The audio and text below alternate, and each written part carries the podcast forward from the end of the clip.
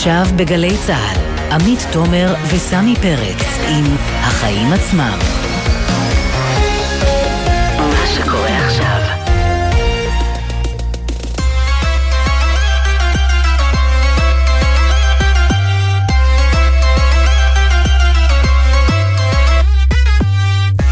עכשיו שש וארבע דקות, אתם על החיים עצמם, התוכנית הכלכלית-חברתית של גלי צה"ל.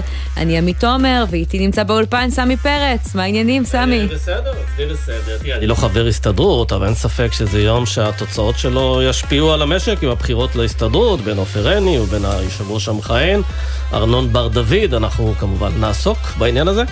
כן, ונעסוק אה, בזה בהרחבה עם הקולות מהשטח, שתביא לנו עינב קרנר, וגם עם יושב ראש ועדת הבחירות להסתדרות, עורך הדין אורי אה, קידר, ועוד עניינים. נמשיך לעסוק בהעלאת הריבית השנייה ברציפות. הפעם נביא את המספרים על השפעתה הצפויה על משקי הבית של כל אחד מכם.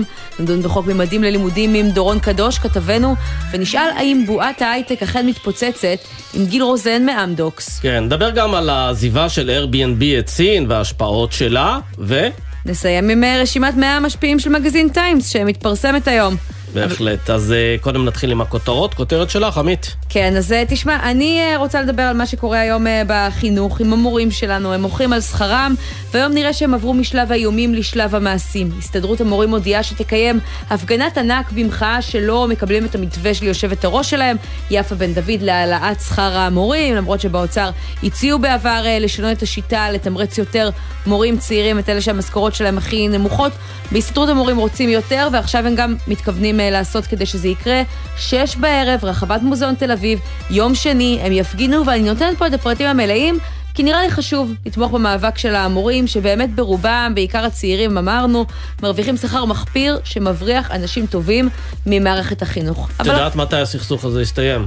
אף פעם? סביב הראשון בספטמבר, כשמתחילה שנת לימודים, לא בסוף שנת לימודים, כשכולם מרגיש... כבר באווירת סוף קורס. כן, אבל שאתה יודע, אה, סכסוך אה, מוביל לסכסוך, ואנחנו אה, בין, בין סכסוך אחד לשני, זה אף פעם לא ממש נגמר. אבל אחרי שפרגנו, אני רוצה שתשים לב להודעה שיוצאת היום מהארגון. בגלל ההפגנה, הלימודים הסתיימו מוקדם, שחלילה המורים לא יפספסו אותה, אבל כמה מוקדם? באחת בצהריים. עכשיו, כל עוד המורה לא יוצא מאילת, שזאת באמת אולי הדוגמה היחידה שמצדיקה לקחת כל כך הרבה זמן אה, הגעה, ואני בספק אם מורים שגרים כל כך רחוק ייסעו עד אה, תל אביב להשתתף בהפגנה, אני רוצה מה שנקרא לספור אה, ראשים. זה באמת מופרך, ואני לא רואה סיבה אחרת להחלטה הזאת, חוץ מלהעניש את התלמידים ואת ההורים, ואולי גם לעשות קצת יותר באז לקראת האירוע שלהם. אבל אם רוצים לשבות או לנקוט עיצומים, זכותכם, רק תקראו לילד בשמו. זה מה שעשו היום למשל בארגון המורים, שהודיע, אנחנו נמשיך ללמד, אבל שום דבר מעבר, בלי ציונים ובלי תעודות ובלי השתלמויות ובלי מסיבות וטקסים. אני לא יודעת מה נשאר ואיך יראו הלימודים במתכונת כזאת, אבל לפחות כנגד צעדים ארגוניים אפשר לפעול אם ימצאו אה, דרך ללכת אה, לבית הדין ולעשות אה, דברים כאלו ואחרים. הצביעות הזאת של להגיד אנחנו רק רוצים להגיע להפגנה ולקחת כל כך הרבה זמן ולש... לשבש את יום הלימודים סתם כדי לשבש אותו, בעיניי זה לא דרך טובה לפתוח כן. מאבק ולצפות לסולידריות. כן, בהחלט, למרות שדעתי בעניין הזה זה שאחרי פסח רמת. ואיכות הלמידה יורדת דרמטית, צונחת. אתה אומר לא אה, הפסד גדול. אני לא יודע כמה זה הפסד גדול, זו דעתי. כן. למרות שאתה יודע, ההורים שיושבים, אה, תלמידים יושבים בבית והורים כן. צריכים להיות איתם בבית, יש לזה גם השלכות. בעיקר גם אחרי שנתיים של קורונה, שהרבה מאוד ילדים, בעיקר בגיל הרך, אה, אה, הפסידו הרבה מאוד לימודים, ובטח נגרם נזק בעניין הזה. כן, מה הכותרת שלך?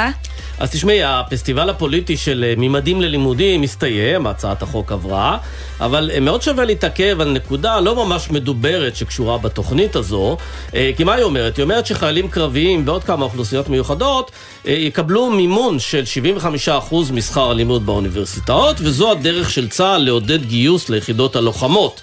אבל לא רק את זה הם עושים ביחידות הלוחמות, הם גם האריכו את השירות בשכר ללוחמים בכמה חודשים, אה, שכר גבוה של 8,000 ו-9,000 שקלים כדי להתמודד עם קיצור השורות. את זוכרת בזמנו שקיצרו את השירות? כן. וכל זה מייצר תמונת מצב של זחילה לכיוון של מה שנקרא צבא מקצועי. אני ממש בעד אגב.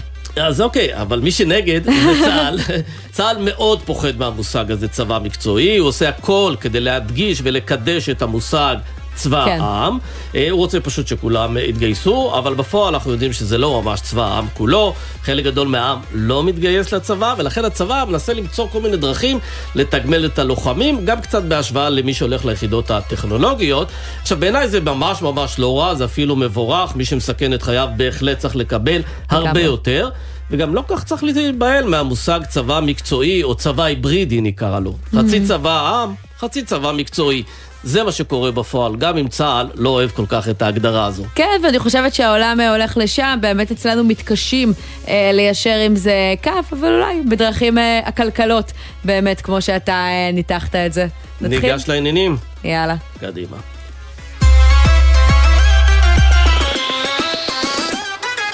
יום הבחירות להסתדרות החל היום בשמונה בבוקר והוא יימשך אה, אל תוך הערב עד השעה עשר, אז ייסגרו הקלפיות.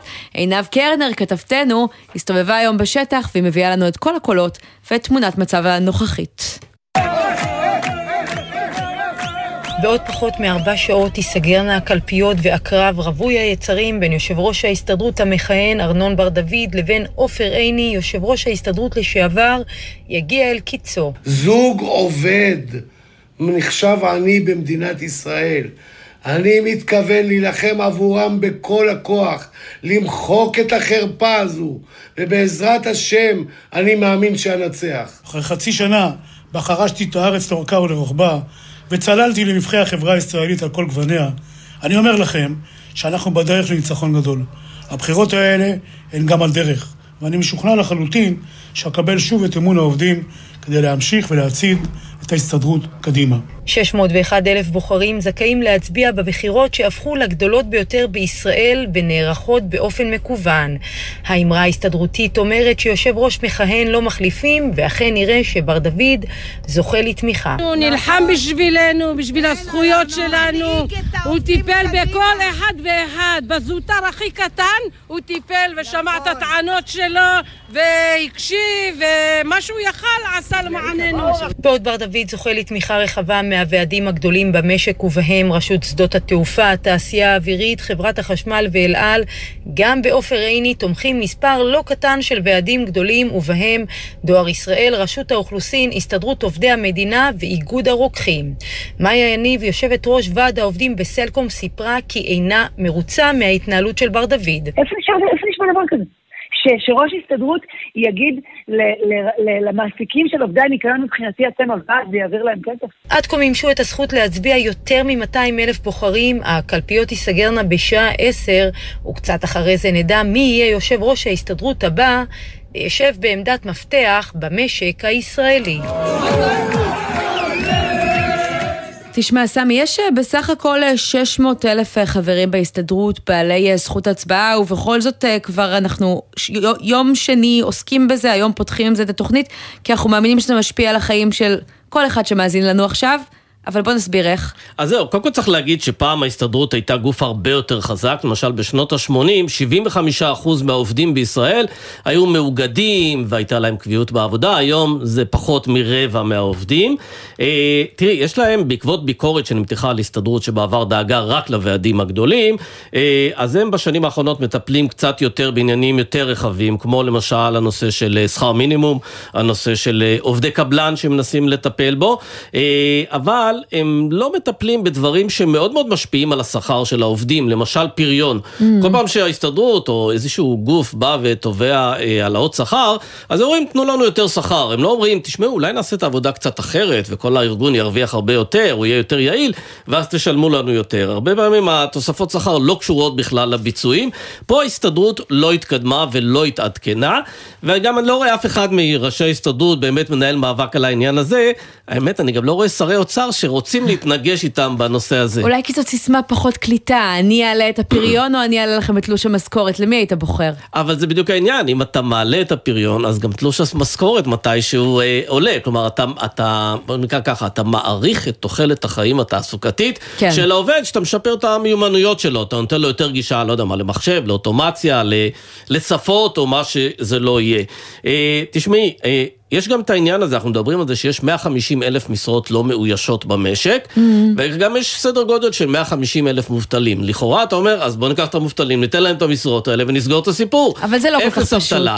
זה לא פשוט, משום שצריך להכשיר עובדים, משום שיש מחסור במקומות שבהם העובדים או לא יכולים או לא רוצים לעבוד, ואני חושב שההסתדרות, אם היא רוצה להיות ארגון חברתי יותר משמעותי מארגון שדואג אך ורק לעובדים שמאוגדים אצלו, היא צריכה לדאוג גם למשימות המשקיות האלה, או לפחות להיות שחקן במשימות האלה. אז מה שההסתדרות אולי הייתה יכולה וצריכה לעשות כדי להיות יותר רלוונטית, אבל כבר עכשיו צריך לומר, יש לה יד אה, על השלטר שיכול לעצור את החיים של כל אחד מאיתנו. הם יכולים להחליט למשל להשבית את המשק, וזה לא רק אה, משפיע על העובדים בהסתדרות, זה משפיע גם על המעסיקים ועל גורמים אה, נוספים. זה גם קרה לפני כמה שנים, אמנם לא בתקופתו של ארנון בר דוד, שקיבל ככה, מה שנקרא, את ההסתדרות במצב של קורונה, בימים קצת אחרים, תכף נדבר גם עליהם, אבל אבי ניסנקורן בשנת 2018 החליט להשבית את כל המשק אם לא ימצאו פתרון לנושא של פועלי הבניין. בעיה אה, ספציפית מאוד, שעל בסיסה באמת כל המשק יכל לדמום, זה אומנם אה, נעצר ברגע האחרון אחרי שהוא קיבל חבילת תנאים אה, מפליגים, בואו נזכר איך שזה נשמע אז. אני נותן עוד שבועיים להתנהלות בנושא הזה. אם לא תהיה פריצת דרך אמיתית עד 22 בחודש, אנחנו נצא בשביתה כללית במשק. והזכרת קודם את שרי האוצר, אני חושבת ששרי האוצר מאוד מפחדים גם מההסתדרות, בדיוק בגלל שהם יודעים מה הכוח אה, שיש לה. וגם בקורונה ראינו את זה טוב מאוד, אתה יודע, מצב של משבר, אה, אנשים אה, מפוטרים מהעבודה, יוצאים לחופשה ללא תשלום, אה, ועדיין היו צריכים לבקש אישור מההסתדרות על כל דבר קטן, על כל עובד שככה קצת ישנה את התפקיד שלו, יבוא בשעות אה, אחרות, וזה מאוד עצבן אז את שר האוצר אה, ישראל כץ באותה תקופה.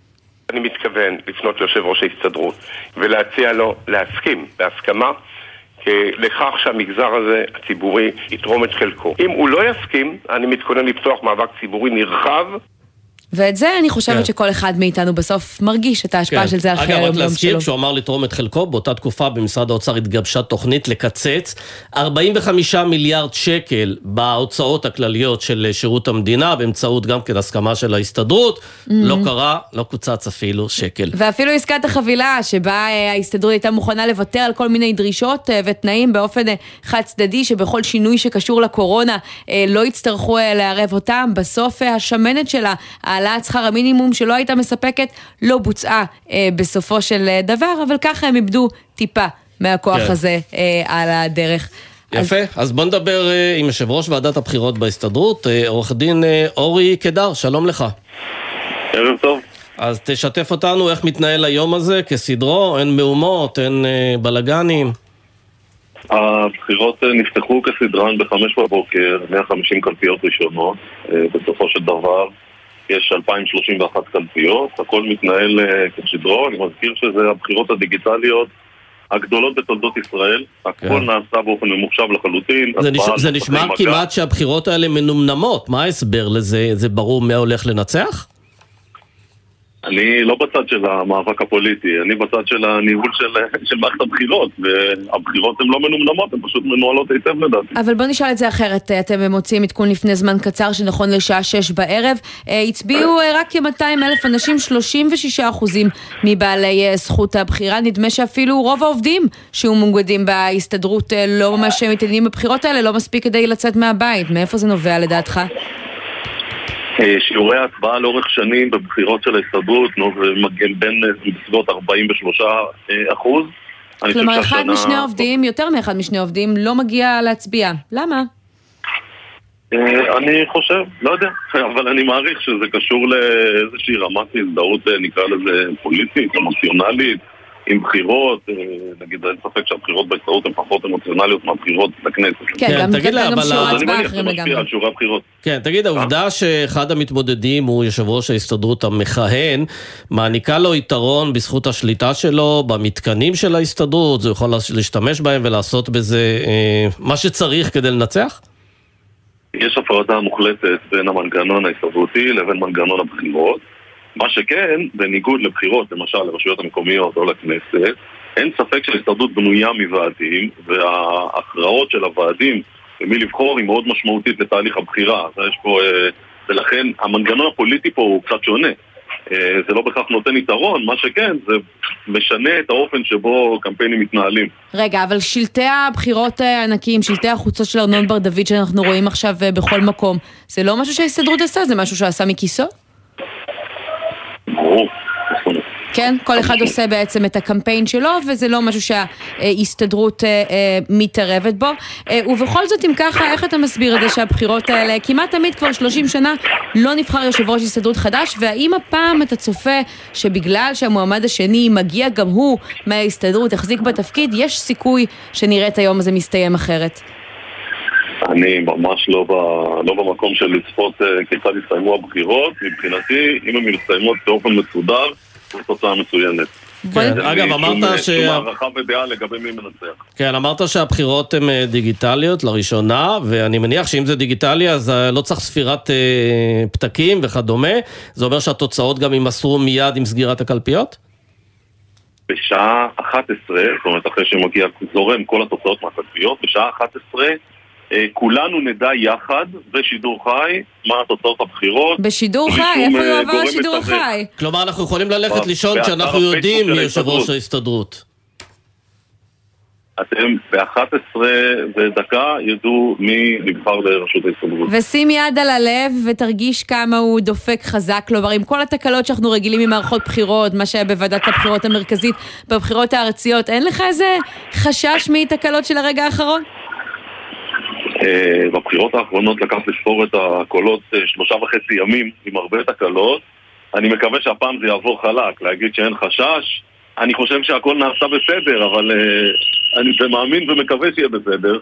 להגיד שאין חשש זה קשה. אנחנו מקווים שיהיה טוב. כן, תגיד לי משהו, במדינות סקנדינביה, שם שיעור ההתאגדות הוא מאוד גבוה, 70 אחוז, 80 אחוז, למה אצלנו הוא כזה נמוך, 20, 25 אחוז? אה, אני לא יודע אם זאת דעתי כיושב ראש ועדת הבחירות, אבל כאזרח אני יכול להגיד ששיעור התאגדות גבוה מצביע על סולידריות חברתית גבוהה, ואני חושב שישראל היא מדינה שבעניין הזה לוקה ליקוי משמעותי. אני חושב שצריכה פה להיות הרבה יותר סולידריות חברתית, והיא צריכה לבוא לידי ביטוי בשיעור התאגדות הרבה יותר גבוה. כן, אוקיי. שזה כישלון של ההסתדרות, שאין כזאת תחושת סולידריות, שלא הצלחתם להחדיר את זה ללקסיקון שלנו. אני חושב שלהאשים דווקא את ההסתדרות בזה, אה, ולא את כל הגורמים האחרים, זה לפודד דווקא את הגורם שהוא הקורבן של התופעה הזאת, אבל אה, אני חושב שכולנו אשמים ב- בהיעדר הסולידריות החברתית של מדינת ישראל, ואני חושב שכל אחד יודע בדיוק למה וגם איך הוא אחראי על זה. אוקיי. כולנו בסירה הזאת ביחד. בוא נראה אם אה, יושב ראש ההסתדרות הבא, בין אם זה יהיה הנוכחי, בין אם זה יהיה מישהו חדש, אולי אה, יצליח אה, לשפר את המצב הזה. בינתיים עורך דין אורי קידר, יושב ראש אה, ועדת הבחירות בהסתדרות, תודה ובהצלחה שם. תודה רבה.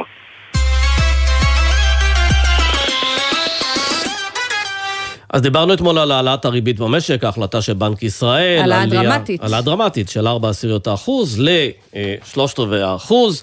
אה, כמובן שאנחנו נשלם הרבה יותר מזה, כי ריבית הפריים היא 2.25, והבנקים עוד גוזרים על זה. אה, ואת יודעת, בשנים האחרונות חלו כמה שינויים בתחום הזה של האשראי. הקימו למשל לשכות להערכת סיכוני האשראי של כל אחד מאיתנו. אני ואת לא מסוכנים באותה מידה. לא יודע מי יותר מסוכן מאיתנו. או. אה, אפשר להשוות דירוגים אחר כך, כן. אנחנו נשווה. למשל, אני ואת קונים את הקוטג' באותו מחיר, אבל אני ואת לא נקבל את ההלוואה באותם, באותו מחיר. נכון. ועכשיו כשמעלים את הריבית, אז זה הופך להיות אה, נושא הרבה יותר אה, משמעותי. אנחנו רוצים לדבר בעניין הזה עם משה אה, ידגר, שהוא מנכ"ל לשכת האשראי אה, של דן אנד ברדסטריט. שלום לך, משה. שלום לכם. אז אה, באמת התחלתם לפעול לפני כמה שנים, אה, כשהריבית הייתה נמוכה זה אתגר אחר ממצב של ריבית יותר גבוהה, הסיכון של הלווים גדל, ואז בדירוגי האשראי אתה רואה יותר לקוחות שלא כדאי לתת להם הלוואות? דירוג אשראי מדרג את ההתנהלות הפיננסית של כל אה, אדם ואת הסיכוי שלו שהוא יחזיר את, ה, את האשראי שלו ואת ההתחייבויות שלו. אה, דירוג אשראי הופך להיות פרמטר יותר ויותר מהותי אה, כשאתה בא לקבל הלוואה, הוא קובע אם בכלל תקבל הלוואה, יש לא מעט אנשים שלא יקבלו הלוואות, הוא גם קובע את הריבית, אה, כמו שציינת מקודם, של כל אחד ואחד מאיתנו. נותן אשראי אה, מתמחר את, את, את האשראי שלו לפי הסיכון. אם הסיכון גבוה, הוא נותן אה, אה, ריבית אה, אה, גבוהה, ואם הסיכון נמוך, הוא נותן אה, ריבית נמוכה. אז בואי ננסה לדבר רגע במספרים. נניח אני מגיעה אליך עכשיו ואני רוצה אה, להלוות עשרת אלפים שקלים. בכמה הריבית תעלה ללקוח ממוצע, סטנדרטי, עכשיו בעקבות העלאת הריבית של בנק ישראל? אז, אז, אז זה תלוי, אה, זה תלוי לכל לקוח לגופו, למצבו בנותן האשראי. למה? כי העלאת הריבית היא אחידה בסופו של דבר, לכל המשק. כן, הריבית, הריבית, הריבית תעלה, אם מישהו לוקח הבראה שהיא צמודה לפריים, אז היא תעלה באופן שהפריים יעלה, אבל לכל לקוח הוא מקבל ריבית שמותאמת לדירוג האשראי שלו. יכול להיות הבדל של עד עשרה אחוזים בין לקוח שהוא בדירוג נמוך לבין לקוח שבריבית, אה, שהוא בדירוג גבוה. זה באופן אה, כללי, אני שואלת על השינוי האחרון ואיך הוא ישפיע על הכיס של מי שלוקח הלוואות.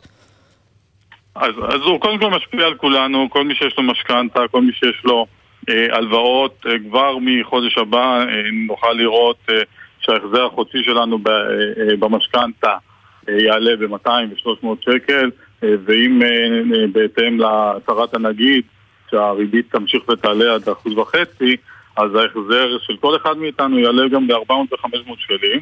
אבל מי שיפגעו הרבה יותר הם דווקא לוקחי הלוואות ולוקחי משכנתאות חדשות, ששם כבר הבנקים כבר אה, שכללו אה, והתאימו את הריביות בהתאם למגמות, אה, כן. מגמות הריבית. תגיד, אבל אתם בעצם מייצרים דירוג של לווים לפי מידת הסיכון שלהם. אחת התוצאות של הדירוגים שלכם זה שיש גם רשימות שחורות של אנשים שפשוט אסור לתת להם הלוואות. עד כמה הרשימות האלה גדולות? היום מוגדרים כמודרי אשראי אנשים שנותני אשראי פחות מעוניינים לתת להם אשראי בגלל הסיכון הגבוה שלהם. אה, בערך, אה, אה, לפי בנק ישראל, בערך 7-8 אחוזים מהאוכלוסייה, שזה מאות אלפים בישראל. ומשה, יכול להיות שהרשימות הללו יתארכו עכשיו עוד יותר, כשהריבית דה פקטו מראש ברמה הבסיסית שלה, עוד לפני הסיכון של אדם אנשים, מסוים נהיית יותר גבוהה? אנחנו צריכים להיערך לשינוי. השינוי הזה יביא גידול בהחזרים החודשיים שלנו. תו משפחתי שההחזר החודשי שלו על ההלוואות ועל המשכנתה יגדל, צריך לדאוג שהוא יעמוד בהתחייבויות שלו. זה שההחזר החודשי שלו יגדל ב-500 או ב-1,000 שקל, הוא צריך לדאוג שהוא אה, אה, יעמוד אה, בהתחייבויות שלא יהיו לו פיגורים בהלוואות, שלא יהיו לו פיגורים אה, אה, במשכנתה, אה, שלא יהיו לו בעיקר אה, צ'קים חוזרים, הוראות, אה, אה, הוראות חיוב שיחזרו לו. אה, הדברים האלו מהותיים לדירוג, ומי שבאמת אה, אה, ייפול, אה, אה, הריביות שלו יעלו. תגיד לי, בזמנו, כשדיברו על החוק הזה, להקים את הלשכות האלה, לקח הרבה מאוד שנים עד שהשתכנעו בצורך הזה, היה חשש שבעצם, אה, אם פעם אחת אני נכנס לרשימות השחורות שלכם, אני לא יכול לצאת משם, וזה לפעמים יכול לקרות בגלל עניין זמני. אתה רואה אפשרות שמי שנכנס לרשימה שחורה בכל זאת יצליח איכשהו להתאושש וכן לקבל אשראי במחיר נוח, או שזה אבוד לו? אני אגיד... אני אגיד את זה ככה, אין, אין קסמים בדירוג אשראי. דירוג אשראי בסוף מדרג את ההתנהלות הפיננסית, וכדי לשפר את דירוג האשראי צריך לשפר את ההתנהלות הפיננסית שלנו, בטח שאנחנו עומדים בהתחייבויות שלנו. אה, אבל מה שאפשר להגיד שדירוג אשראי מושפע מאוד מאירועים קרובים שקרו בתקופה האחרונה, בחצי שנה האחרונה, בשנה האחרונה, ופחות מאירועים שקרו, הם משפיעים, אבל פחות מאירועים שקרו לפני שנתיים ושלוש. לכן מי שישפר את ההתנהלות הפיננסית שלו בחצי שנה האחרונה, mm. בשנה האחרונה, יכול לשפר את הדירוג שלו גם במאות נקודות ול, ולהיות, אה, ולקבל אשראי אה, כן. כמו אחד האדם מכל נותן אשראי ב- בישראל. אוקיי, משה אתגר, מנכ"ל לשכת האשראי של דן ברדסטריט, תודה רבה. תודה לכם. ועכשיו אנחנו לרפורמת ממדים אה, ללימודים. הסיפור הפוליטי סוף סוף מאחורינו, סמי, היא אושרה, ועכשיו אפשר לצלול לתוך הרפורמה הזאת ולהבין מה המספרים ומה הסכומים אה, שמאחוריה, ומה זה אומר לגבי כל אחד שעכשיו היה לוחם בצבא. כן. אה, ומשתחרר ממנו. כמה זה מגדיל את המוטיבציה שלו ללכת לשירות קרבי? בשביל זה יש לנו את דורון קדוש, כתבנו לענייני צבא וביטחון. שלום דורון. שלום עמית, שלום סמי, ערב טוב. אז יש תורים ארוכים של חיילים שרוצים ללכת לשירות קרבי בעקבות אישור התוכנית? אני לא, לא יודע אם אפשר כבר להגיד תורים ארוכים של חיילים שהולכים לשירות קרבי, אבל אין ספק שתראו, אם החוק הזה לא היה מאושר, זה חד משמעית היה פוגע במוטיבציה ללכת לשירות קרבי, זה אה, מה שמעריכים במערכת הביטחון, וזה עובד גם ההפך, ברגע שרואים שכן מאשרים את החוק הזה, אז אה, אין ספק שזה אחד הדברים המשמעותיים ביותר שהמדינה יודעת לתת אה, בתקופה הזו ללוחמים משוחררים. אגב, צריך להגיד, לא רק ללוחמים, אלא יש עוד כל מיני אוכלוסיות מיוחדות שזכאיות לקבל את מלגת מימדים ללימודים, למשל חיילים בודדים משוחררים, כאלה שאין להם עורף משפחתי, כאלה שעלו לארץ ממדינה כלשהי בחו"ל, גם כן. בני מיעוטים שהתגייסו לצה"ל והשתחררו, גם הם זכאים לקבל את כן, המלגה. תגיד לי, זה ניסיון לעודד אנשים ללכת לשירות קרבי בהשוואה לפיתויים של שירות ביחידות טכנולוגיות ומודיעין, או בכלל לקדש את השירות הקרבי ביחס לאנשים גם שלא משרתים?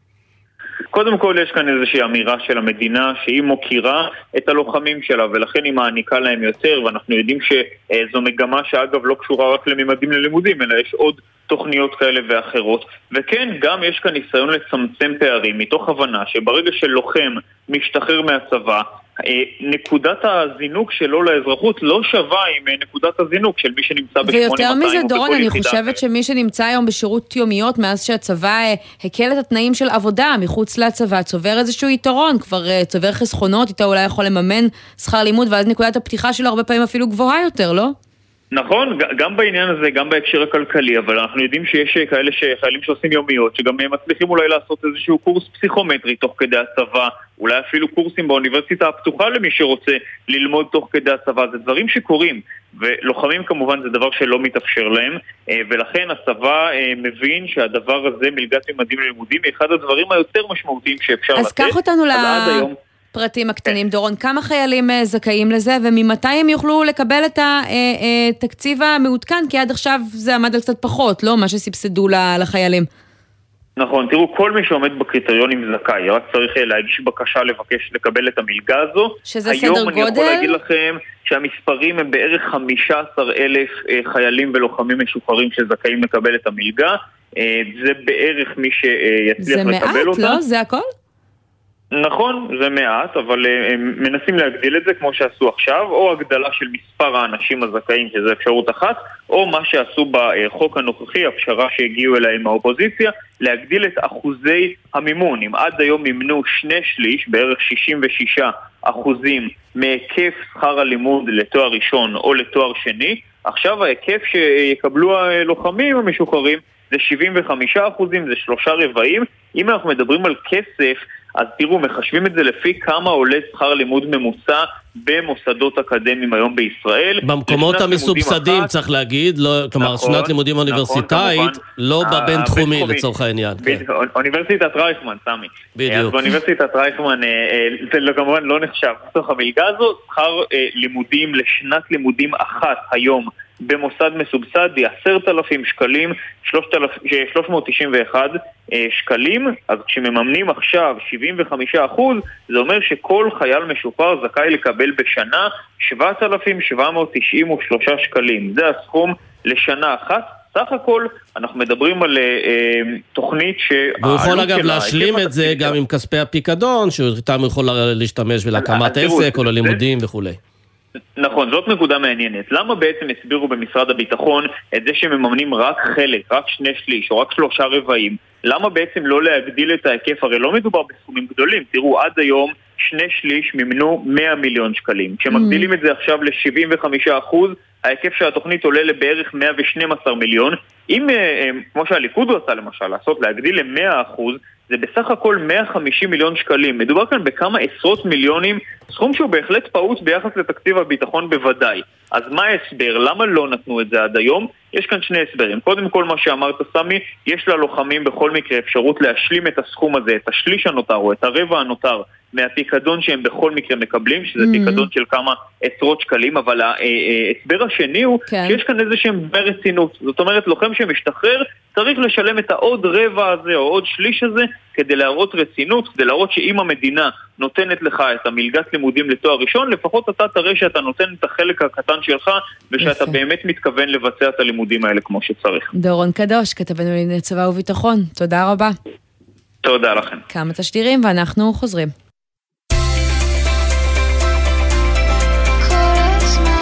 גלי צה"ל, יותר מ-70 שנות שידור ציבורי.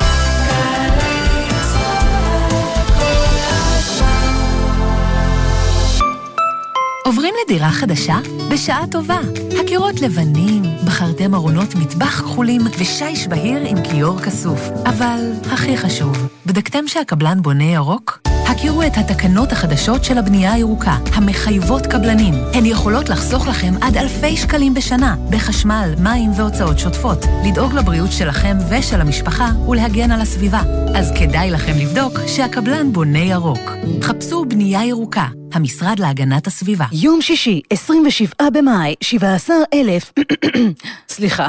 יום פתוח באוניברסיטת אריאל, 27 במאי. אתם ועוד 17,000 סטודנטים וסטודנטיות. אתם מוזמנים לקבל את כל המידע על לימודי תואר ראשון, שני ולימודים במכינה האוניברסיטאית, וגם הנחה בדמי הרישום. ניפגש ב-27 במאי, אוניברסיטת אריאל בשומרון, 1-800-660-660.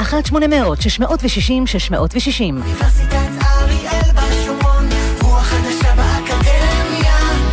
שבוע חגיגות ליום ירושלים. 26 במאי עד 2 ביוני, לפרטים חפשו שבוע ירושלים. שבוע חגיגות ליום ירושלים. את מתעוררת באיחור, שותה קפה זריז ויוצאת בריצה לאוטובוס. רגע, חכה! יש! הספקת. עכשיו יש לך המון זמן למחשבות. אולי כדאי להוסיף קו אוטובוס בכניסה לעיר? למה אין קווי לילה בשכונה שלי? הלוואי שמסלול האוטובוס שלי יעבור בדרך קצת אחרת. אילו רק היו שואלים אותי, הייתי עושה... למה שתשמרו את כל המחשבות האלה לעצמכם? משרד התחבורה מקשיב לכן ולכם. חפשו סקר התחבורה הגדול באתר משרד התחבורה, הדרך להשפיע. היי, זה ג'ימבו ג'יי. כולנו מכירים את סיפורי הגבורה של שחרור הכותל, קרב עמק הבכה ותקיפת הכור בעיראק. אבל כמה מאיתנו מכירים את סיפורו של החייל שזייף היפותרמיה? החיילת שהחביאה שניצל במזגן כדי לגרום למפגע תברואתי, הלוחם הוותיק שרק רצה לספר בדיחה בריאיון לקולה של אימא והוגלה בעקבותיה למפקדה.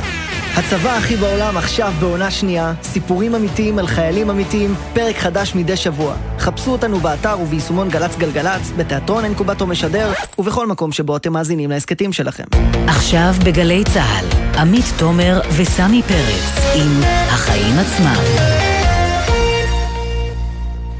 חזרנו, ועכשיו אנחנו למשבר בהייטק ולבועה שנראית שהולכת ומאבדת אה, אוויר אה, ואו-טו-טו אה, עלולה להתפוצץ להרבה מאוד אנשים בפנים. המניות ממשיכות גם היום לרדת בבורסה בוול סטריט, וזאת נהייתה מגמה כמעט קבועה שמלווה אותנו בחודשיים האחרונים.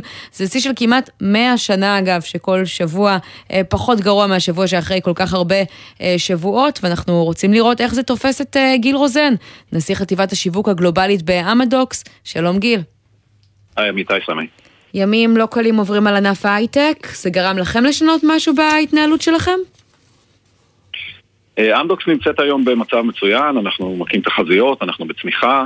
אה, עם זאת, חייבים להכיר מה שקורה מסביב, אבל לדעתי, לא להסתכל על זה בממד הנקודתי עכשיו, אלא קצת פרספקטיבה אה, החוצה ורחב.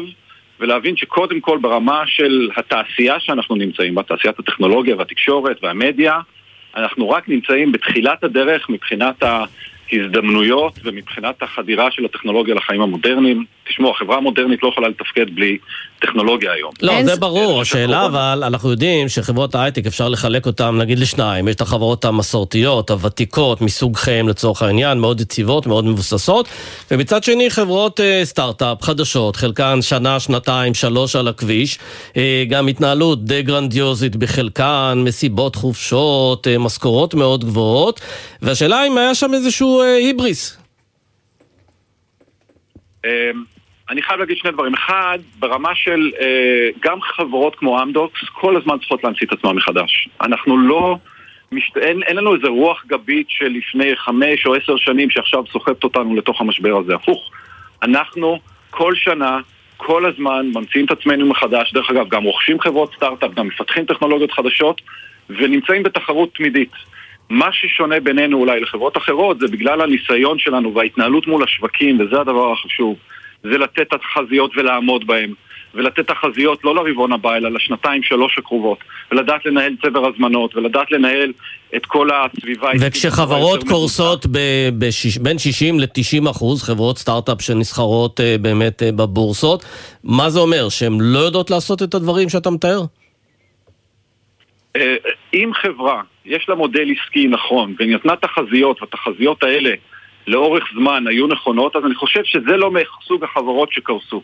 יכול להיות שסוג החברות שהשווי שלהם נחתך הם כאלה שנשענו יותר על לספר סיפורים או להבטיח הבטחות בלי איזשהו טרק רקורד לאורך זמן. עכשיו, חייבים אה, להבין עוד פעם, יש פה אה, ראייה רחבה ושווקים, יש פה איזשהו פאזל של כל העולם שאנחנו חלק ממנו, תעשיית התקשורת והטכנולוגיה, שקשורים לסין ולאוקראינה ולרוסיה ולאינפלציה בארצות הברית ולעלייה של הריבית מצד אחד, אז מה זה אומר מבחינת השקעות בשוק כן, אין ההון? ספק שגם זה לא תורם, אבל אתה אומר בסופו של דבר, גם לענף ההייטק עצמו, לפחות לחלק ממנו, יש אה, חלק בדבר הזה. כלומר, יכול להיות שמראש השווי היה מנופח, ועכשיו דווקא יש פה איזושהי נורמליזציה של השוק.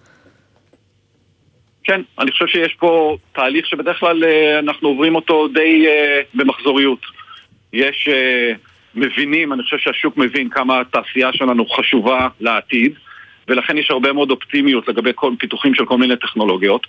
אנשים רוצים להזרים כסף שהדבר הזה יקרה יותר מוקדם ולא לחכות. אגב, זה נשמע כמעט. יש פה בשורה נהדרת מבחינתה של אמדוקס, כי אתם רוכשים חברות סטארט-אפ והשווי שלהם נחתך, אז תקנו יותר בזול. אתם זקוקים לעובדים, אנחנו מכירים את המחסור במהנדסים ומתכנתים, אז עכשיו הרבה מאוד אה, עובדים שעבדו באותן חברות סטארט-אפ שנחתכו ונפרדו מחלום ההתעשרות, אתם יכולים אה, לגייס אותם הרבה יותר אה, בקלות, אז זה ווין ווין מבחינת אמדוקס. תראה, קודם כל אני אגיד שבאופן כללי אנחנו לא שמחים משום משבר. אה, לא שמחים להעיד של אף אחד, אבל עם זאת, אה, זה נכון שזה מייצר הזדמנויות. אה, אני אפילו יכול לספר לכם שהיום, אני ביחד עם עוד כמה מנהלים בחברה ניהלנו שיחה קבוצתית עם אחת החברות שהולכות להיסגר והצענו לכולם עבודה אצלנו ואנחנו יכולים להציע לעוד הרבה מאוד, יש הרבה מאוד משרות פתוחות באמדוקס בישראל ובעולם דרך על אגב. כמה עובדים מדובר שאתם מוכנים לקלוט במכה? ספציפית לחברה הזאת זה בקירוב למאה, אבל אה, לאמדוקס יש אלפי משרות פתוחות בכל העולם, וחייבים להבין שחברה כמו אמדוקס באמת היא, היא, היא, לא, היא לא מסתכלת על שוק אחד, אנחנו עובדים מאסיה דרך צפון אמריקה ו... ואירופה כמובן. ו- ההצעה שלכם נמצא- אה, מדברת אליהם? הם, כלומר, בתקופה כזו של סערה בשווקים, הם, זה נראה להם מפתה לעבוד בחברה יציבה ומבוססת? מעבר ליציבות שלנו, אמדוקס נמצאת בקצה של הפיתוחים הטכנולוגיים, כמו שאמרתי מקודם, אנחנו גם חברה גדולה וותיקה כמו אמדוקס כל הזמן צריכה להמציא את עצמה מחדש, אנחנו לא נמצאים אה, מובילים בשוק שלנו כי אנחנו משרתים מישהו עם טכנולוגיה של לפני עשר שנים, אנחנו נמצאים ראשונים בשוק שלנו כי אנחנו משרתים את כל החברות הכי גדולות בעולם, בין אם זה... אבל השאלה היא אחרת, הוא אומר, אתם וורנר או יושבים מול העובדים האלה שעכשיו איבדו את אה, עבודתם, אני מניחה שמדובר באבו, בביונד מיינדס, בחברות שאנחנו בעצם שומעים שהן אה, נסגרות בימים אה, האחרונים, הם מצאו את עצמם כולם בלי עבודה ומציעים להם עכשיו עבודה בחברה אחרת גדולה, מבוססת, הם קופצים על ההצעה או שאיך זה נראה? אה, ימים יגידו אם הם קופצים, אנחנו מקווים איך התרשמת? אנחנו חושבים ש... אנחנו... אני לא... אני לא... אני- לא, לא אה, חוזה. אבל אה, אני אומר עוד פעם, מעבר לחברות כאלה, אני גם... ההצעה הזאת פתוחה לעוד הרבה מאוד אנשים אחרים בשוק, אבל אני חוזר חזרה לתוכן. ולשאלה שלכם. אנחנו, יכול להיות שאנחנו נמצאים באיזשהו מצב של חיול בעצם התודעה של איך צריך להתנהג בכלל, ולא קשור לאם אתה נמצא בהייפ או לא, לעשות דברים מעבר, לא בצורה מידתית. גם שהמצב שלך טוב, זה לא דבר נכון. לסיום, גם שאתה נמצא... כן, סליחה. גם שאתה עכשיו נמצא בהייפ, אתה צריך לדעת להתנהל בצורה שהיא common sense, ולא לקפוץ מעל הפופיק ולא לעשות מסיבות גרנדיוזות. ודרך אגב, אני בעד מסיבות, ואני בעד לשמח עובדים, ואנחנו בעד לתת הרבה מאוד דברים, ואנחנו נותנים הרבה מאוד דברים לעובדים, אבל הכל צריך לעשות בצורה שכמובן תיקח אותך לאורך זמן ליעדים שלך. אז לסיום אני רוצה אה, לשאול אותך, כי אתה נשמע לי בסך הכל אה, בטוח בעצמך ובדרך שלכם, ואנחנו עדיין רואים שגם אה, ענקיות כמו פייסבוק מטא וכמו אינווידיה עוצרות עכשיו גיוסים או מאוד מאטות אותם. אין לך חשש מלאן המשבר הזה יכול להגיע גם מבחינתכם? עוד פעם, אני לא, אני לא מתכוון לתת פה איזושהי תחזית, אני יכול להגיד לך שבעיות של אה, חברה כמו מטא לפעמים נובעות מדברים אחרים. שאתה חברה שהגיעה לשלושה או ארבעה מיליארד משתמשים וה, וה, והתחזיות צמיחה שלך נעצרות כי פחות או יותר נגעת בכל יוזר פוטנציאלי על גבי כדור הארץ, אז אה, יש לך בעיה של צמיחה. כי כשהיה לך רק מיליארד משתמשים, עדיין יכלת להגיע לשלושה מיליארד משתמשים, ועכשיו אתה שם. אז הם צריכים להמציא את עצמם מחדש, והם לא סתם משקיעים במטאוורס, דרך אגב זה גם כן תחום שאנחנו עוסקים בו לא מעט. ולכן אה, אסור לחבר בקו ישיר בין הבעיות שיש לחברות עצומות כמו מטא ואינווידיה לחברות קטנות שעוד לא מכרו או מכורים בהיקפים מאוד קטנים. החברות המאוד גדולות אה, לפעמים מתקשות לספק את ה... אה, אסור לחבר, אבל בסוף שהן המגמה נראית אותה מגמה, ואני חושבת שזה גם נובע באמת מהרבה מאוד דברים נוספים שקורים בעולם. גיל רוזן, נשיא חטיבת השיווק הגלובלית באמדוקס, תודה רבה על השיחה הזאת. תודה רבה ובהצלחה לכולנו.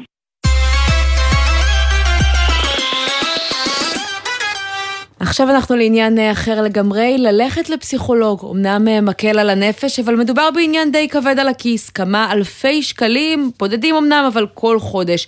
אבל האם זה חוסך הרבה כסף אחר כך? מחקר חדש מגלה שטיפולים פסיכולוגיים מובילים להוצאות אה, נמוכות יותר בטיפולים רפואיים לאחר מכן. ואת המחקר הזה ערך אה, הדוקטור אה, רפאל יונתן לאוס, פסיכולוג אה, קליני ומרצה במכללה למינהל, שלום. שלום רב, זה מחקר שנעשה גם יחד עם מעיין אברג'ל ודוקטור רינה קופר קזז אה, בנתוני קופת חולים כללית. אז דש לכולם, כמו שעושים ברדיו, ועכשיו בוא תספר לנו ככה מה השורה התחתונה של המחקר שלכם, מה גיליתם ואיך גיליתם. אוקיי, אנחנו אה, השתמשנו בנתונים של קופת חולים בעצם, שהם מחזיקים אה, כמה הוצאות על בריאות יש להם על כל אה, מטופל, על כל מבוטח, אה, בכל אה, נקודת זמן. ובשלב הראשון אנחנו בדקנו מה קורה פשוט על ציר הזמן עם אנשים שבאים לטיפול פסיכולוגי. ומה שאנחנו ראינו שגם בישראל, כמו בדומה להרבה מקומות אחרים בעולם, בתקופה לפני שאנשים פונים לטיפול פסיכולוגי יש אה, עלייה מאוד משמעותית בהוצאות שלהם על בריאות. זה אומר שהם פונים יותר לרופאים, רופאים ראשוניים, מומחים, בדיקות הדמיה וכן הלאה וכן הלאה. כשהם מגיעים לטיפול ההוצאה הזאת יורדת משמעותית, והאפקט הזה נשמר גם כמה שנים אחר כך. שבעצם המסקנה היא שאנחנו נמצאים בסטרסים למיניהם, וכואבים לנו כל מיני דברים, או שאנחנו מדמיינים כל מיני דברים כתוצאה ממצוקות, ואם אנחנו רק מטפלים במצוקות הנפשיות שלנו, אז אנחנו מרגישים בריאים יותר. הלוואי ש, שהייתי יכול אה, לומר משהו כל כך כל כך אופטימי. כנראה שיש כל מיני דברים שתורמים לדבר הזה, אבל חלק מזה הוא כנראה נכון. זאת אומרת, אנחנו לא היה לנו גישה לנבדקים, אבל כן יש מחקרים שנעשו בעולם ובדקו מה קורה עם אנשים שפונים לרופא משפחה אה, ולא מוצאים אה, אצלהם שום בעיה. זה בעיה מאוד אה, רצינית ברפואה ראשונית, סדר גודל של בין 25 ל-40 אחוז מהמפגשים אצל רופא משפחה מסתיימים בלי ממצא. וראיונות עומק שעשו עם הרבה מהאנשים האלה שחוזרים הרבה יחסית, גילו שהדבר שהם באמת חיפשו זה שמישהו יקשיב למצוקה שלהם. אז אני לא אומר שאנשים מדמיינים, אני רק אומר שיש לנו נטייה להמיר סטרס גופני לסטרס נפשי ולהפך, וכשאנשים צריכים שמישהו יקשיב להם ומישהו יטפל ומישהו יראה את הכאב שלהם, אז מערכת רפואית שהיא הרבה יותר נגישה אה, וזמינה, גם כלכלית, גם מבחינת זמני המתנה וגם מבחינת הלגיטימציה החברתית, היא עשויה להיות אה, אה, חלופה לא טובה במיוחד. השלב השני של המחקר, שזה גם החידוש שפורסם עכשיו, עלתה בעקבות שאלות. אנשים אמרו לנו, אולי זה לא הטיפול הפסיכולוגי, אולי זה תרופות. אז מה פסלתם? מה שאנחנו עושים, אה, פשוט לקחנו את אותו מדגם וחילקנו אותו לקבוצות. קבוצה אחת של אנשים שבעצם היו כבר על טיפול תרופתי פסיכיאטרי לפחות שנתיים מראש, עוד לפני תחילת המחקר, ושאר האנשים. ומה שאנחנו ראינו זה שאצל אנשים שהיו על טיפול תרופתי ממושך, העלייה בתקופה שלפני הטיפול הפסיכולוגית הייתה הרבה הרבה יותר דרמטית. אז אני רוצה לשאול אותך, הירידה. בסופו של דבר אתם מגיעים פה למסקנה שהירידה הכוללת המצטברת בעלות למטופל במשך שלוש שנים לאחר הטיפול היא בערך 3,600 שקלים, אבל הכסף הזה יוצא ממערכת הבריאות. בעוד שאדם שילך אה, לפסיכולוג, והיום אנחנו מכירים את המחסור בפסיכולוגים במערכת הציבורית, בדרך כלל יצטרך אה, באמת להיפרד מסכום אה, דומה בחודשיים אה, מכיסו. אז למה שמישהו יעשה את זה כשפה הוא לא ממש משלם את המחיר? תראי, המחקר הזה כוון באמת למבטח, לנקודת המבט של קופות החולים. אה, מבחינת הבן אדם הפרטי, אה, קודם כל חשוב לומר, במדינת ישראל יש חוק ביטוח בריאות ממלכתי. טיפולים פסיכולוגיים, שירותים פסיכולוגיים לסוגיהם הם חלק מסל הבריאות, ומי שיש לו התוויה מתאימה צריך ומגיע לו לדרוש ולקבל את זה בחינם, בדיוק כמו שאנחנו לא שואלים לגבי רופא משפחה כמה הוא כן, עולה. רפאל, זה נשמע- אנחנו בגדול לא הולכים לקבל כן. זה נשמע קצת כמו תשדיר שירות לטיפול פסיכולוגי. אה, זה או... פשוט, אה, מה? אוקיי, אני מקשיב. כן, זהו, או שפשוט אה, ניסיון לשכנע את קופות החולים לספק יותר טיפולים פסיכולוגיים בנימוק כלכלי, שהם יחסכו את זה במקומות אחרים. זוהי מטרת כן. המחקר? תראה, מחקר בא לגלות דברים. אנחנו חוקרים. אה, עכשיו, לגבי היעילות הקלינית של טיפול פסיכולוגי, זאת לא באמת שאלה מחקרית. זאת אומרת, זו שאלה כבר שנבדקה באמת, אה, כל כך הרבה מחקרים ומטה אנליזות, שפה אין לנו מה לחדש. טיפול פסיכולוגי עוזר. זה לא תרופת פלא, ומי יזם לא את המחקר? איגוד הפסיכולוגים או איזה גוף? אף גוף. אנחנו חוקרים עצמאיים, ספציפית אה, דוקטור קופר אה, ואני עובדים גם בקופת חולים. אה, מעיין אה, הייתה בתקופה שעשינו את המחקר דוקטורנטית באוניברסיטה העברית, מאז היא סיימה את הדוקטורט. כן. זה לא אז מחקר מישהו ממומן על ידי בקופות החולים אה, נוטה לאמץ את ההמלצות שלכם ולהשקיע קצת יותר בפסיכולוגיה וקצת פחות בעוד בדיקות ועוד פרוצדורות רפואיות? תראה, זה דברים שתצטרך לשאול את קופות החולים. אני החוקר, זה מה שאני יכול להגיד. ואני יכול להגיד עוד משהו שהוא הוא לא המחקר שלנו ישירות, אבל אם אתה כבר שואל על תועלת לאנשים באספקטים הכלכליים ואחרים, אז אה, מחקרים בעולם מצאו כל מיני תועלות נוספות לטיפולים פסיכולוגיים גם באספקטים כלכליים כן, אחרים. אבל על זה אנחנו נצטרך לדבר בפעם הבאה, כי נגמר לנו הזמן. דוקטור אה, רפאל יונתן לאוס, פסיכולוג קליני ומרצה במכללה למינהל, תודה רבה על המחקר ועל המון השיתוף. תודות לכם.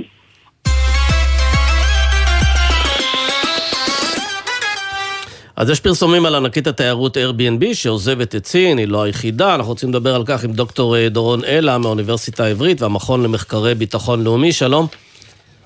שלום. אז אה, מה הסיבה, מה גרם ל-Airbnb לסגור שם את הפעילות שלה?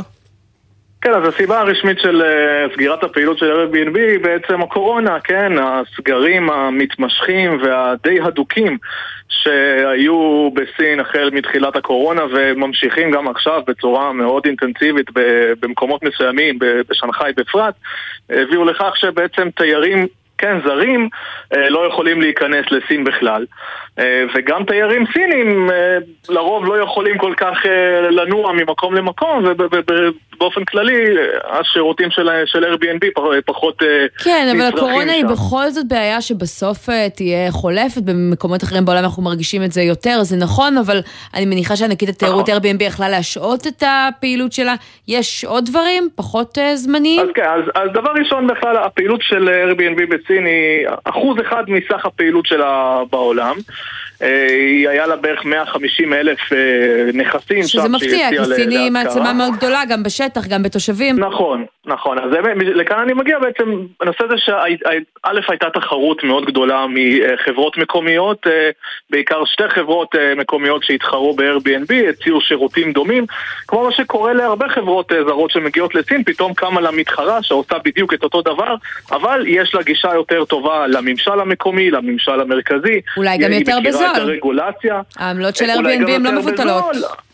נכון, אולי גם יותר בזול, אבל גם יש לה גישה טובה יותר לרגולציה. היא, היא יודעת להסתדר עם הממשל ובכלל עם הרגולציה והבירוקרטיה בצורה טובה יותר, ולפעמים יש גם איזשהו, אולי איזה אי הוגנות לפעמים שחברות זרות קצת יותר קשה להן להתנהל ולקבל אישורים רגולטוריים ודברים כאלו בסין, לעומת אה, חברות כן. כן. מקומיות שמכירות איך את ההתנהלות. דורון, ו- אתה מהמכון אה, מחקרי ביטחון לאומי, ועד כמה הלחצים שמפעילה ממשלת ארצות הברית על הרבה מאוד גופים לגבי העסקים שהם עושים עם סין, עד כמה הדברים האלה נושאים פירות? אנחנו יודעים שגם אפילו על מדינת ישראל מופעלים הרבה מאוד לחצים בתחום הזה, לא לאפשר לסינים פה דריסות רגל משמעותיות במתקנים אסטרטגיים.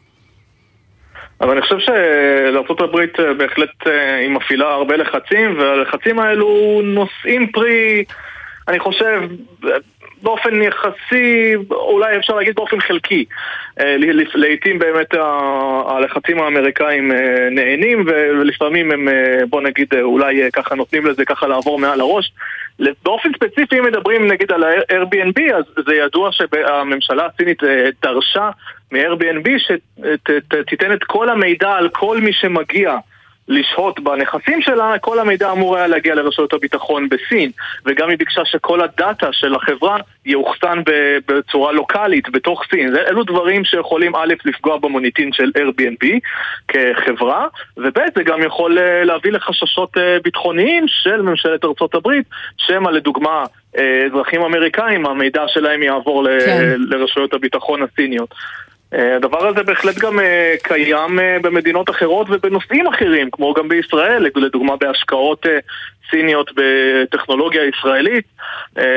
ויש חשש אמיתי, אני חושב, של האמריקאים מהעברת טכנולוגיה וידע אה, יפה. חזרה לסין. בסדר גמור, דוקטור דורון אלה, תודה. ת- תודה, יום טוב.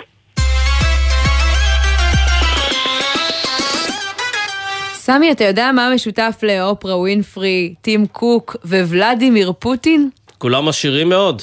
גם, וגם נבחרו כנראה שגם בזכות זה לרשימת המשפיעים של אה, מגזין אה, טיים. ה- מהאנשים המשפיעים בעולם, כן? כן, בכל העולם. אגב, נציגות ישראלית אין שם בכלל. אה, אנחנו אפילו לא כנראה... אנחנו? ראית מה זה? אנחנו אה, נכתוב מכתב תלונה למערכת ונקווה שזה יתוקן עד השנה הבאה, אבל עד שזה יקרה, נצרף את אה, שירה מייקין מדה מרקר, שלום. שלום, שלום, עמית. תספרי לנו מי כן. נכנס לרשימה הזאת.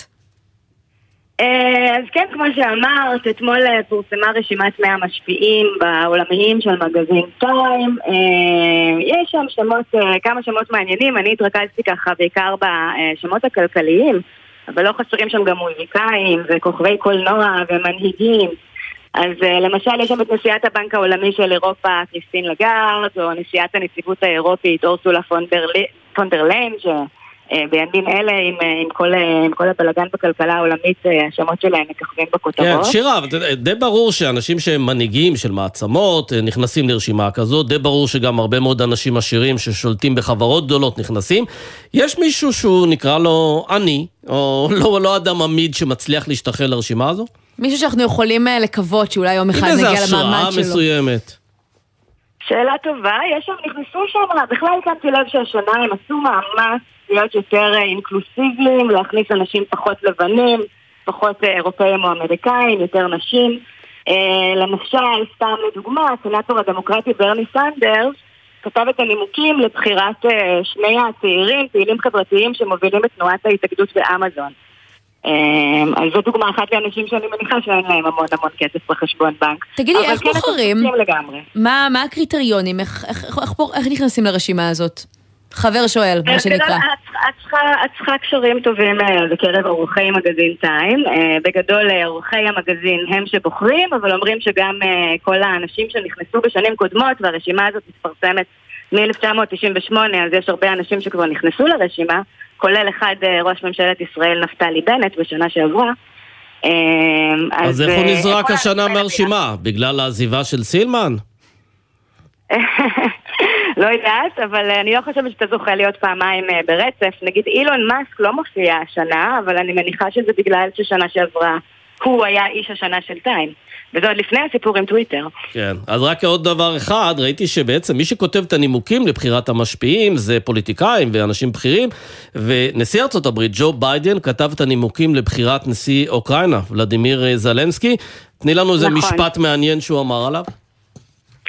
של- ש- שנאמר על ולדימיר זלנסקי, בואו אני אפתח את זה לייב פה מולי, כי אני אישית אגב יותר התקלתי התעניינתי אותך, כן. באלכסיי אה, נבלני שכתב את הדברים על פוטין, שזו בחירה מעניינת. או, מה הוא כתב? אה, אז הוא תקף את הקהילה הבינלאומית, שכל השנים האלה אה, בשם עקרונות של סחר ויחסים כלכליים בין המדינות המשיכו ליהנות מהנפט הרוסי הזול, ואמר להם, עכשיו אתם מופתעים ש- שהוא שהוא יוצא למלחמה באירופה, אבל הכתובת הייתה על הקיר כל הזמן, ואם לא הייתם כל כך חמדנים אה, והייתם אה, מחרימים את רוסיה מלכתחילה, זה לא היה קורה. או, גם נימוק. טוב, אה, מה שנקרא מחמאה עליבה, לא? לגמרי, פרנמי. כן, שירה וייקין, דה מרקר, תודה רבה. תודה, שירה. תודה רבה. ביי ביי. ונגיד תודה גם לבן נצר שערך את המשדר הזה, לעשהאל פלד, תומר ברקאי ומעיין קלמנסון שהיו בהפקה, טכנאי השידור היה עילאי... דרעי. דרעי, דרעי, הוא יעדכן אותנו אחרי השידור, ובדיגיטל יולי אמיר, סמי פרץ, תודה רבה. רבי תומר, תודה רבה גם לך. ומחר יהיה פה שי ניב יחד איתי, תבואו, ביי ביי.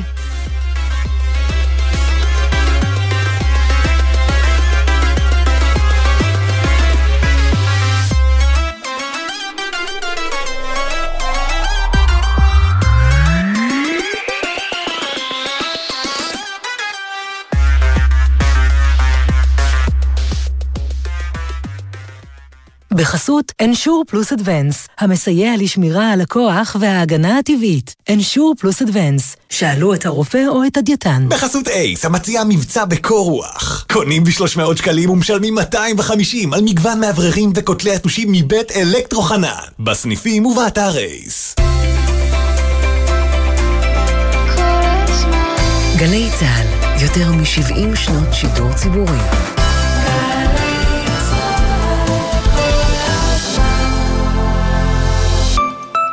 קיה במבצע לעמיתי מועדון חבר. ספורטאז' החדש, סורנטו, סלטוס, סטוניק, פיקנטו ויתר דגמי קיה, עכשיו בתנאים בלעדיים לעמיתי מועדון חבר. המבצע בתוקף עד 7 ביוני. לפרטים כוכבי 9920 או באתר מועדון חבר. חבר זה הכל בשבילך שלום, כאן האלוף במילואים אודי שני, יושב ראש עמותת יד לשריון. אני שמח להזמינכם למרוץ נתיבי השריון הראשון, שיתקיים ביום שישי 27 במאי במרחב לטרון, עמק איילון. במסגרת האירוע יתקיימו מרוץ אופני שטח בשלוש רמות קושי, מרוץ אופני כביש ומרוץ שדה, פרטים והרשמה באתר יד לשריון. הורים, אנחנו יודעים שלא קל לשכנע בני נוער לחבוש קסדה. אבל אתם יודעים מה יהיה קשה יותר? לשבת מול רופא שמספר לכם על פגיעת הראש של הילד שלכם. רכיבה על אופניים חשמליים וגלגינוע, קורקינט חשמלי, מותרת מגיל 16, ורק בחבישת קסדה שמוצמד אליה מחזירור. קסדה מקטינה ב-50% את הסיכון לפגיעת ראש. עם הראש לא משחקים, על קסדה לא מוותרים. עוד מידע על רכיבה בטוחה על כלים חשמליים? היכנסו לאסקרלבד.